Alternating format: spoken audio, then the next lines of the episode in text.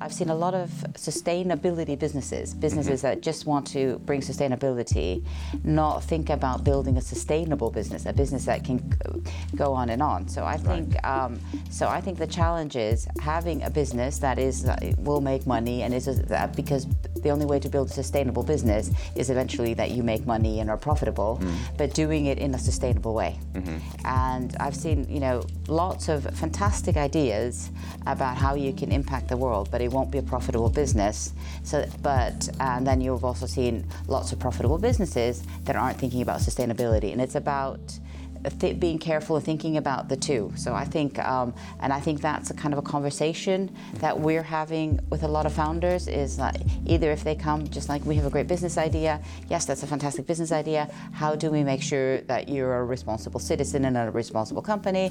And then if somebody has like a sustainability idea, can you build a profitable business out of it?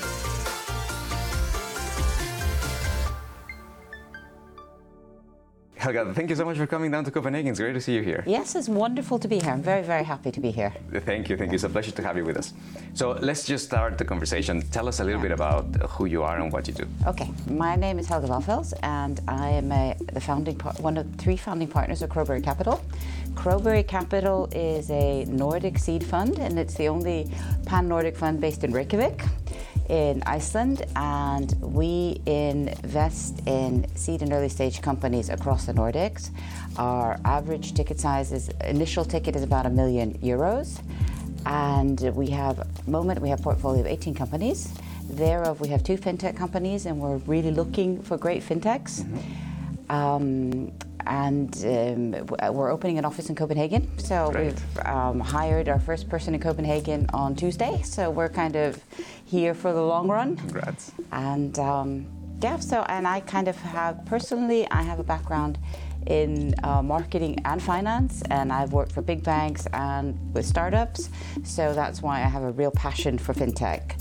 And I think especially um, we Iceland had a very very bad financial crisis in 2009, and it was also at the same time that fintech was emerging.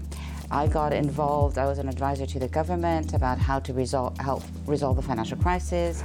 Ended up being on the board of one of the new banks, not the old banks, because all the banks in Iceland failed in 2009. And uh, from 2013 to 2016, no, tw- 2019, for six years, I was on a board of one of the new banks, and it was all about building a better bank. And there it was really interesting because I was working in venture capital, but I was also on the board of a bank, and you saw all how fintech could really help banks move forward and be much better. So I think it's um, so I've seen sort of fintech from the grassroots as a seed investor, but also also from the board seat of a bank. So it's a really, and I think both um, both um, the grassroots and the sort of uh, big banks they need to understand each other and meet each other Yeah, yeah. and work together. Okay, uh, tell us a little bit about Crowberry. Um, what's its core value proposition? Yeah. And, uh, how does it differentiate itself in the market? Yeah, so Crowberry, really, we have kind of three northern stars. So it's sort of three things that we really look at. First of all, we think inclusivity is an opportunity. When we set up Crowberry in 2017, we'd been working together for another fund. Um, we, hap- we were three colleagues that happened to be women, and we didn't think it was important or ma- made any difference whether it was men or women that were starting a seed fund. But once we started in 2017, we realized there were very, very few um, female general partners. And so we got fantastic deal flow, both from male and female entrepreneurs. And um, so I think then we realized it's such an opportunity to reach out to all genders. And because sometimes um, venture capital can be a little bit clubby and it's male dominated at the moment, I think the club is changing a lot. And this is again all about the democratization of finance. Everybody should have um, the opportunity to seek good funding. So we really work, trying to work with all founders uh, because we really think it's a business, business advantage. And we also look at it as an opportunity for our startup companies because you have to hire talent from all genders and, and, and be fair towards all genders. So that's also a value that we share with our um, uh, founding founding companies. So even if we invest in three, a team of three male founders, we encourage them to hire a mixed team and promote a mixed team, and that's really worked really well for our businesses. The other thing that we really are passionate about is being early in tech, and that means investing early in companies, but it all and setting them up for success. But it also means um, look at spotting tech trends early, just before they commercialize. You know, when when is the right time to invest in blockchain? When is the right time to invest in quantum computing? When is the right time? You know, how do we look at Web three? So those are all kind of things that for us what it means to be early in tech. And um, I think the third thing that we really feel strongly about is putting always putting the firm first. From our experience, and I've been working in venture since 2009, is when you think of, always think about the company's needs 1st mm-hmm. and that way everybody will win. The shareholders will win, the employees will win, the founders will win. So it's not about the founders or the share or the shareholders. It's about the company as a whole, and all, every decision we make. And it really helps when I'm thinking things through with founders. You know, should I do this or that? Always just ask what's best for the company. Right. And it's not about what's best for the shareholder and it's not about what's best for the founder, it's what's best for the company because that way you reward all stakeholders. Yeah, so that's kind of something that's important to us as well. All right. Um, so when, when researching Crowberry Capital, I, yeah. I, I, found uh, a, a, term that you use uh, very interesting, which is this follow-through philosophy. Yes. So even though we're a seed fund, uh-huh. we just don't, we don't do just one investment. Yeah. We can follow um, our investment. So we will um, invest at seed, and then we will help. Um, and one of the things that we do is really helping startups with their subsequent funding rounds. Mm-hmm. So then we will help them find investors for the next round, and we will. And if they find investors, we will also invest in the next round, maybe the A round, mm-hmm. and then we will help them navigate their B round, and then they find a lead investor for the B round, and then we'll invest in the B round. Um, if there is no investor in the world mm. that is willing to invest in your company, that really is a sign that you know maybe you did an OKC round, but you can't achieve the A round and you can't achieve the B round. Then maybe it's a sign that you should close. And um, of the 18 companies we've invested in since um, 2017, there's one that's closed. You know, they did had a very honest attempt at trying to find an investor. It was also a travel tech company. COVID did not help. Right. So um, we closed that company. Okay, but that's just only one. That's a... yeah, which has surprised us, and um, and then there's one that's profitable and does not need any further investment, right. so which is also interesting. It's a great track record. Yeah. Okay, um, I, I, want to talk a little bit about Iceland. Yeah. And that's because uh, for most of us, Iceland seems a little bit mysterious. So yes. tell us a little bit about how do Icelandic people uh, approach disruption and how do they challenge the status quo with entrepreneurship? Fantastic question. Um, like everybody, I mean, I think they just see a problem that they uh, and want to solve it. I think one of the things. Um, Iceland considers itself very much a Nordic country. Sometimes it's the forgotten Nordic country because it's a little bit further away, um, but it's the original Nordic language. And I think Iceland, um, Icelandic entrepreneurs love to be integrated into the Nordic ecosystem, and I think that sort of that's why we approach the ecosystem as a whole. Um, if you look at, and then uh, I think every Nordic country has, you know, different flavors. I think the things that maybe are sort of different from with Iceland from other countries is first of all because we're an island i think there's a real cultural creativity so i think sort of creative uh, you know you have people work very hard at finding creative um, ways to disrupt the economy. So, for example, games are um, doing fantastically well in Iceland, and I think that's just because it's something that requires a creative aspect. Um, also, I think there's this sort of can-do attitude, mm-hmm. and I think we are sort of the geographic midpoint between the Nordics and the U.S. Mm-hmm. So there's a lot of this kind of U.S. you know you can succeed and everything like that type of attitude, but there's also a lot of Nordic values about sort of equality and um, collaboration and things like that. So in that sense, it's the culture. It's like Nordic culture with a little bit of sort of mm-hmm. American sort of go-getter um, uh, drive. Um, everybody thinks they can be king. And then I think the third thing is because we were a small island, mm-hmm. you had to multitask. So I think that's why um, Iceland lends itself very well to um, startups because you have to be good a little bit, do a little bit of everything in the beginning. So we're very good at starting companies because people are very used to multitasking. Mm-hmm. And, um, and, then the other thing, I mean, I, I, think all the Nordic countries have think about gender equality. Uh, maybe Denmark a little bit less than the other Nordic countries, but right. you're getting there. Mm-hmm. And I think because Iceland was a small, harshly built country, women really had, you know, a small country, everybody had, has to participate in the economy. Mm. So I think we have the world's records uh, of um, female um, job participation, you know, for just like this century. It's like right. women, a lot of women working. So I think that's why you have a lot of gender equality, traditionally, a lot of gender equality, because women have been working outside the home for a very, very long time. Otherwise, you couldn't drive a small economy and so men and women are used to working together, so it's not an issue. And I don't see that it's an issue in the Nordics, but it's kind of interesting sometimes when you um, I meet colleagues in Germany or France, they're dealing with issues that female investors were dealing with 30 years ago in Iceland or in the Nordics. Right. So I think that sort of gender equality is something that's important. Um, can-do attitude, little bit of American influence, and um, sort of all hands on deck. All, we're always solving things and creativity. So kind of the things that define Iceland. Right, that's a really interesting mix of attributes that are quite unique to Iceland. Yeah, I, yeah I think so. Yeah, sort of being on a cold, harsh island yeah. sort of makes you work hard, and you have to create your own fun. So. Mm. Yeah. Okay, so uh, I'd like to ask you now, when you're when you're looking at potential companies to invest, yeah. what are the specific skills or attributes that you look for in a founder to say this is a founder we want to back up? Yeah.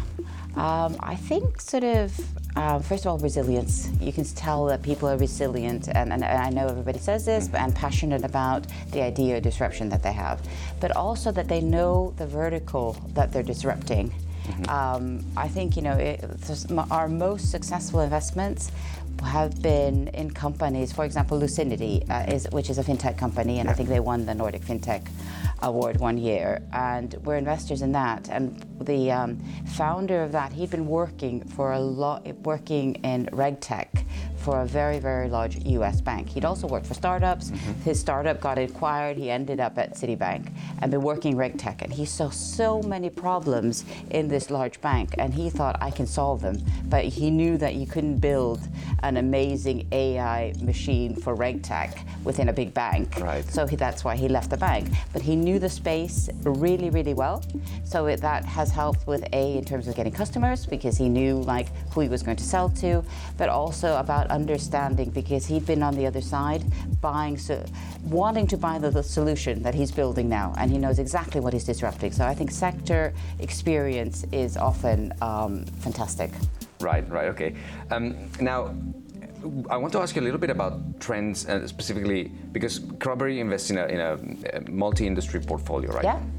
So, are there any industries that perhaps you, you see that is that are developing faster in terms of trends than, than others. Yeah, well, I mean, I mean, it's been a huge fintech wave, yeah. which is why we're here, and I think there's a lot um, left in fintech. I mean, the bank uh, fin- finance is being disrupted. You know, the banks are sort of, you know, they still have big, you know, traditional banking still has the big balance sheet, yeah. but you know, there are all sorts of things that you can do add to that. Um, so I think you know, uh, I think fintech has a lot left, and also with Web 3.0, how does that impact fintech and things like that? So that's like a mega trend that's going to go for, on forever.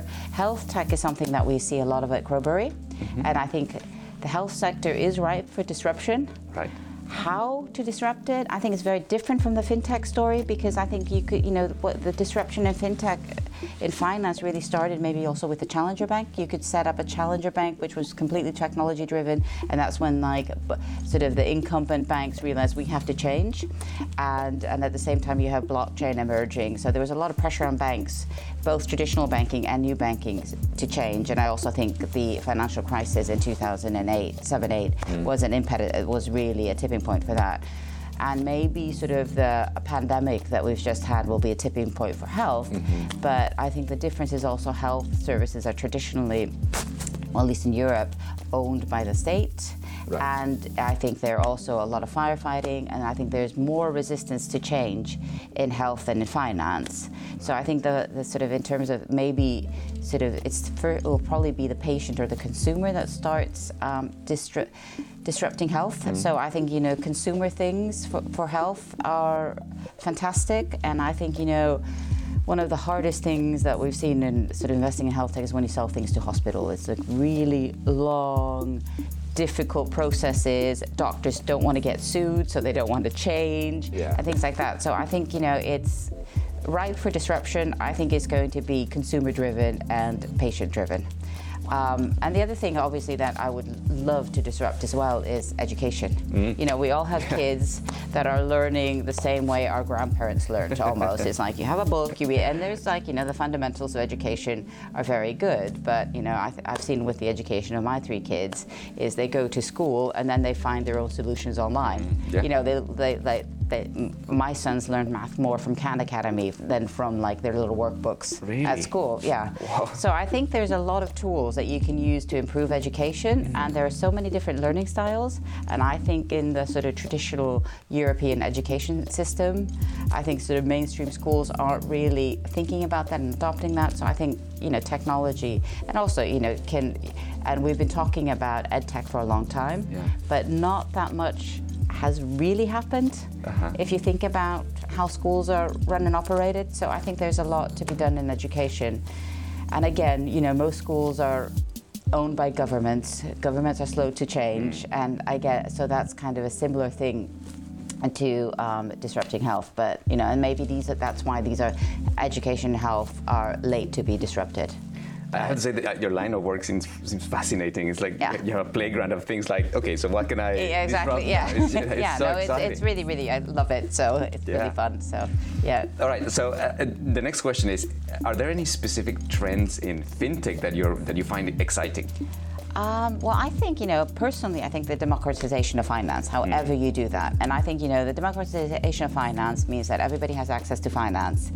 And obviously, it's an attitude as well. And I think technology is a tool to deliver it. Mm-hmm. Um, I remember meeting the Danish company Butter, which mm-hmm. um, I think is about sort of bring, bringing um, a better financial transparency for hourly workers. You also, there are lots of, I mean, because we're um, females, we see a lot of um, sort of technology about adding transparency and, so, and gender equality in finance. There's a lot about, you know, you can you know, lots of solutions that help you invest responsibly. And so I think that you know the, the, giving transparency to finance and investing responsibly, investing equitably, and also that everybody has access and how you do that. So I think you know that that's been sort of I think the mega trend really for the last 10 years in fintech. And I think because we have the tools to make things more transparent and um, the banks get a better overview of their customers and have to make it more accessible. Um, but at the same time, we're adding more transparency. Mm-hmm. We're also taking away transparency because if you think of blockchain and crypto and things like that, mm-hmm. that's a very anonymous thing. Mm-hmm. And, and I think anonymity can, sorry, um, can be good and it can be bad. I think you can, you know, hide be, hide your wealth. You can hide a lot of money, and especially if it's derived, you know, I don't know, from drug trafficking or something like that. You know, crypto works. But at the same time, also, if you think about the tokenization of finance, and you're just a stakeholder in something, nobody is going to have a bias towards you. You know, young, old, rich, poor. You're a stakeholder in some something and all stakeholders are treated equi- mm. equitably so i think you know the transparency can help because it will you know you, you you don't have a bias towards your stakeholders but also i think you know the anonymity can also be bad. So I think you know it's about you know if you think about crypto and blockchain and things like that, I think it's going to be regulated in some way. Mm. So you you know hopefully so you can't it can't be used to launder money or hide ill-gotten gains. But you know the nice thing about sort of the stakeholder way of thinking in terms of Web 3.0 is that everybody's equal, and right. that's really lovely. Right. Okay. Um, let's let's uh, shift gears now and let's talk a little bit about ESG because I know that's something that's quite important for for Crowberry. Yeah. Um, so the first question I have is, how do you go about assessing the impact that an early st- early stage company would have later on on ESG relating criteria? very good question, and it's something that we've been struggling with now for five years, really, right. because I think you know, I think they, if, if, you kind of look at why innovation in, in and of itself is good, because you know, innovation drives economic growth, innovation creates jobs, and um, innovation. Uh, you know, for countries and sort of export revenue. If you have sort of born global companies that are exporting from day one, it helps, you know, um, increase export revenues for countries. So th- those are the, like, the three things that I think are good for society with um, investing in venture. But then if you kind of are going to think about the environmental side of it as well, um, how do you minimize um, sort of the carbon footprint of startups and things like that. And I think um, there are lots of, fr- we don't have an official framework yet, uh, but I think, you know, with startups, it's just about having the values. Think about when and how you travel, think about how you run your office, think about who you hire, and you just also see that um, most employees now want to work for workplaces that are responsible yeah. and think about, you know, about their employees, but also think about their environment. So I think, you know, and I think with sort of the biggest carbon footprint, probably, if you're just thinking about carbon um, from startups, is just all the travel. Right. And how can you, like, you know, um, when you travel, and now I'm travel, being a hypocrite, traveling to Copenhagen from Iceland by airplane, but it's about like, you know, we stayed here for the whole week. So instead, of, you know, I think if we weren't thinking about um, being a responsible traveler, we would make five trips for mm. five different meetings. And right. we thought, no, we can, we're just going to do this, we're going to have packed days, and it will save us about 20 trips. So I think it's now about sort of, and I think this is what startups should do because I know they have to travel a lot. A, use Zoom whenever you can, but as we found out during the pandemic, it's also very important to meet people as well. And um, so then it's about trying to like, you know, pack your time, work from somewhere for a month or two months. So I think, mm-hmm. yeah, because I think when we've been sort of doing the cal- carbon calculation for our portfolio, it's the travel is the thing that right. is, yeah. Right. Let me uh, then ask you now about uh, this whole trade-off between profitability and and ESGs. Do you see there a conflict between the two? Sometimes. Um, and it's really interesting because my husband um, teaches environmental economics, so we mm. discuss this a lot. And I think it's about I mean, I think because a lot of I've seen a lot of sustainability businesses, businesses mm-hmm. that just want to bring sustainability, not think about building a sustainable business, a business that can go on and on. So I think, right. um, so I think the challenge is having a business that is uh, will make money and is a, because the only way to build a sustainable business is eventually that you make money and are profitable, mm. but doing it in a sustainable way. Mm-hmm. And I've seen, you know, lots of fantastic ideas about how you can impact the world, but it won't be a profitable business. So, but and then you've also seen lots of profitable businesses that aren't thinking about sustainability, and it's about th- being careful of thinking about the two. So I think, um, and I think that's a kind of a conversation that we're having with a lot of founders is that either if they come just like we have a great business idea, yes, that's a fantastic business idea. How do we make sure that you're a responsible citizen and a responsible company? And then if somebody has like a sustainability idea, mm-hmm. can you build a profitable business out of it? And and I think that's sometimes it's a co- conflict, and you know you um, and also we have to be careful that you know know, businesses that say that they're, you know, that there's no greenwashing either. Mm-hmm. That if you're doing things, that you that you're doing things in a truly sustainable way. Mm-hmm. Um, so I think I, I, think it was the. Um, the head of ESG at BlackRock or something yeah. that called it sustainable, and um, or no sustainable. That right. you kind of people say I do this and this and this, but people weren't really truly thinking about sustainability. So mm-hmm. I think it's about being honest with yourself and thinking, you know, is this a sustainable way to act or not. Um, and then I think on the sustainability um, eh, side, if you're just building a sustainability business, then I think there's this worry. I call it then the um, bubble because you think that the whole world thinks like you, and you know we're not there yet. Hopefully, no. we'll be there, and people aren't willing to pay money for something just because it's sustainable. It's great if it sort of thinks about sustainability, but you also have to have a business element to it. Yeah. And I think some of the sustainability businesses that I think are the best are the ones that are minimizing waste. Because if you minimize waste in production or delivery or something, it means that you're saving money for the business, mm-hmm. but you're also saving output um, and polluting the planet less. Right. So I've been kind of seen, seen um, like you, have, for example, I think you have Son of a Tailor here in um, Denmark, mm-hmm. and it's kind of nice that they make these made-to-order T-shirts mm-hmm. because they're not, unlike sort of fast fashion, they're not making five T-shirts, and but they're also saving money on inventory, but they're saving, you know, landfills as well. Yeah. So I think thinking like that, I think it makes good business sense and sustain- and good sustainability sense. Right. Okay. So the follow-up question I have is I think we can all agree that there's an element of sustainability that is just makes good business sense yeah. because it preserves your ability to yeah.